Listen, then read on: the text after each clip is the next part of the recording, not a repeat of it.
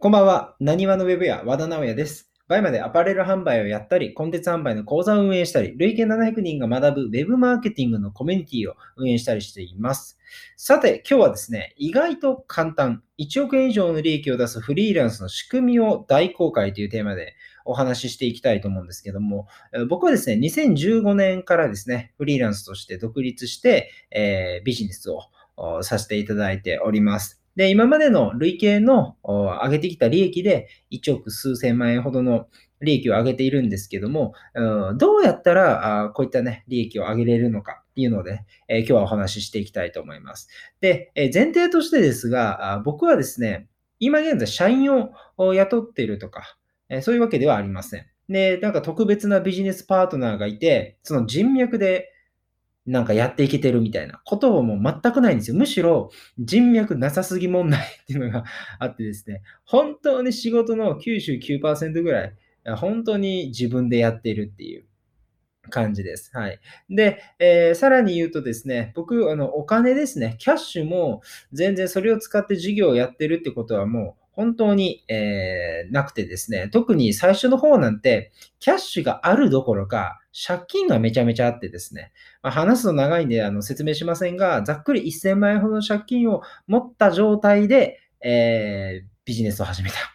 えーフリーランスになったんですね。えーこれ、あの、あれ、それ、そう聞くと、あれ、まあ、1000万円も借り入れをして、現金がある状態で事業をやったんじゃないかと思う方いらっしゃるかもしれないんですけど、決してそうではなくてですね、預金残高は、えー4万円ぐらいかな？それぐらいでした。で、まあ、この1000万円の内訳は、まあ、奨学金とか、教育ローンとか、えー消費者金融だったりとか、あの、リボ払いとかね、そういったもので、えー1000万円だったので、もう純粋な借金ですね。キャッシュにはなっていないという状態でした。じゃあ、そんな状態から数年でですね、えーこれだけの利益を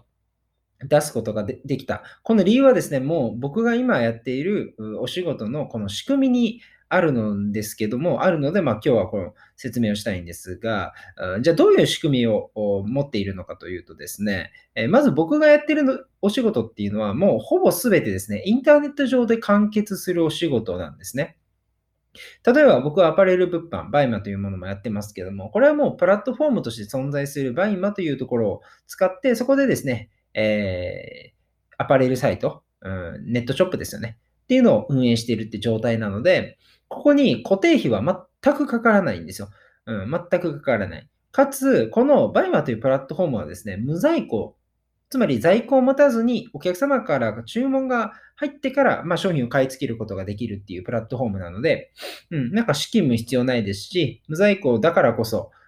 数千品っていうね、数の商品をネット上に出品しておくことができるんですね。うん、注文入ったら買うっていうだけなので、うん、で、もしなかったらキャンセルするっていうだけなので。なので、こういったところで、うん、レバレッジが効いている。うん、リスクなく、うんたくさんの商品を取り扱うことができるというところで、えーレバレッジが効いているっていうのがまずあるんですよ。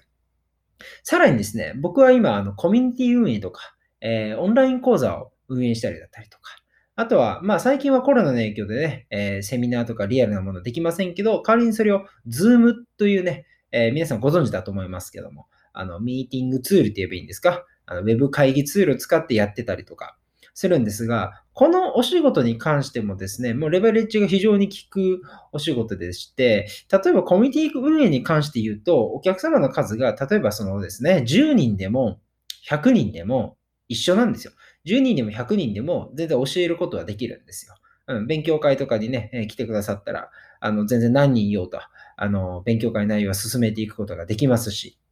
問題ないという感じなんですね。さらに、オンライン講座ですね。オンライン講座も運営しているんですが、僕がやっている今のオンライン講座っていうのはですね、まあ、主に、えー個人とか法人でビジネスをやっている方向けのオンライン講座やってるんですけども、この講座もですね、もうすべてオンライン完結で、お客様は自宅でいながら動画とかメルマガとか音声で、えー学ぶことができるというスタイルですので、仮にお客様の数がじゃあ300人とか500人とかいても全く問題がないんですよ。何人いても僕は、僕がやることは同じですよ。同じようにコンテンツを配布していくというスタイルなんで、これもですね、レバレッジがかかるんですね。うん。つまり僕があ一人でやる業務が、あのそれがですね、えー、まあ、それだけで、僕が一人でやる業務だけで、えー、何百人、何千人っていう方に、えリーチしていくことができる、え問題なくビジネスをしていくことができるというものになるんです。これがですね、店舗を構える感じのビジネス、それこそ飲食店だったりとか、美容室だったりとかね、カフェだったりとか、そういったものになってしまいますと、やはりですね、店内に入れられるお客様の数には限界がありますし、そうじゃないですか、あの、さばける人数ってももちろん限界があるじゃないですか。だから従業員を雇って、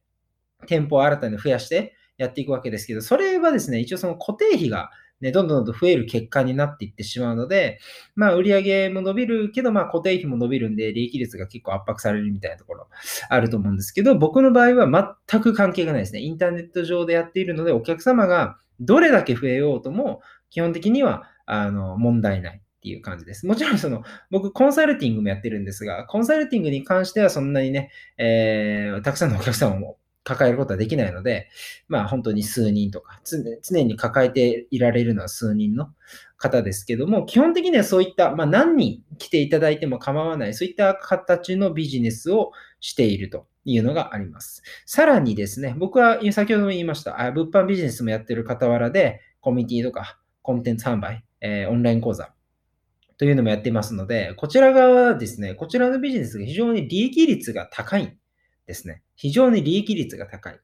じゃあ、どれぐらいの利益率なのかというと、90%以上。もう95%以上。なんだったら97、8%ぐらいあります。利益率が。えー、むしろですね、何に経費を使うのかなっていうと、あのー、自分のサイトのドメイン代だったりとか、サーバーですね、レンタルサーバーの代金、あとネットの通信費、えー、携帯代金、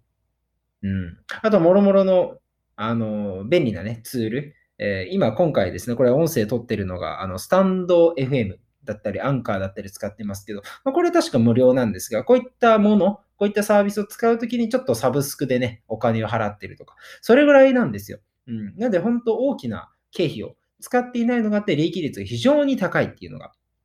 あります。で、さらにですね、僕はこのすべてのビジネスをですね、シナジーマップと呼ぶんですが、シナジーマップで繋いでいまして、事業 A、あるいはビジネス A で発生したお金をどこの事業に使うのかとか、えー、事業 B で集めたお客様を、事業 B ではえー、マネタイズせずに、事業 C、事業 D につなげて、そこに、えー、まあ、お金を使っていただく。何かそこで商品を購入していただくっていうふうに仕組みをですね、えー、全体的な仕組みっていうのをこう作っています。シナジーマップでね、検索していただけると、僕のブログが多分検索2位ぐらいに出てきます。多分1位はですね、キングコング西野さんのブログ出てくると思うんですけど、まあ、そんな感じでですね、僕もシナジーマップを作ってやっているっていうのが、まあコツだったりはします。はい。ですが、まあ、基本的にはもう僕がこれだけの規模のビジネスができている、個人でたった一人でできているっていうのは、インターネットで完結するお仕事をしていて、利益率が高いっていう傾向もある、えー、というのが、まあ、答えになるかなと思います。はい。さてですね、えー、じゃあ今日の動画、音声ですか、えー、聞いていただいた方で、えー、じゃあこれから何かこうビジネスやろうという方はね、どうされるといいかなって、えー、いうのはですね、えー、僕としてはまあインターネット上でできるビジネスの方がやっぱり、えー、個人の方がこれからあのお金を稼いでいく、事業を作っていくのはまあやりやすいかなと思います。その上で、えー、まあ利益率がね、できるだけ高いビジネスっていうのを選んでいただく。うん、そういった事業を作っていくっていうのを考えていただくと良いかなというふうに思います。そうやって、まあ、作ったお金をですね、どんどん他の事業に使ったり、お客様がね、学べれる環境に、えー、投資をしたりとかして、まあ、みんながですね、もっと喜んでくれる状況に、えー、していっていただけると、またね、えー、それによって満足度が上がってリピートされたりっていうことになるので、そういった循環を目指していただくのが、えー、皆様自身も自分軸で生きられるように、なっていくんじゃないかなというふうに思っております。はい。というわけでですね、今回のラジオは以上にしたいと思います。ではでは。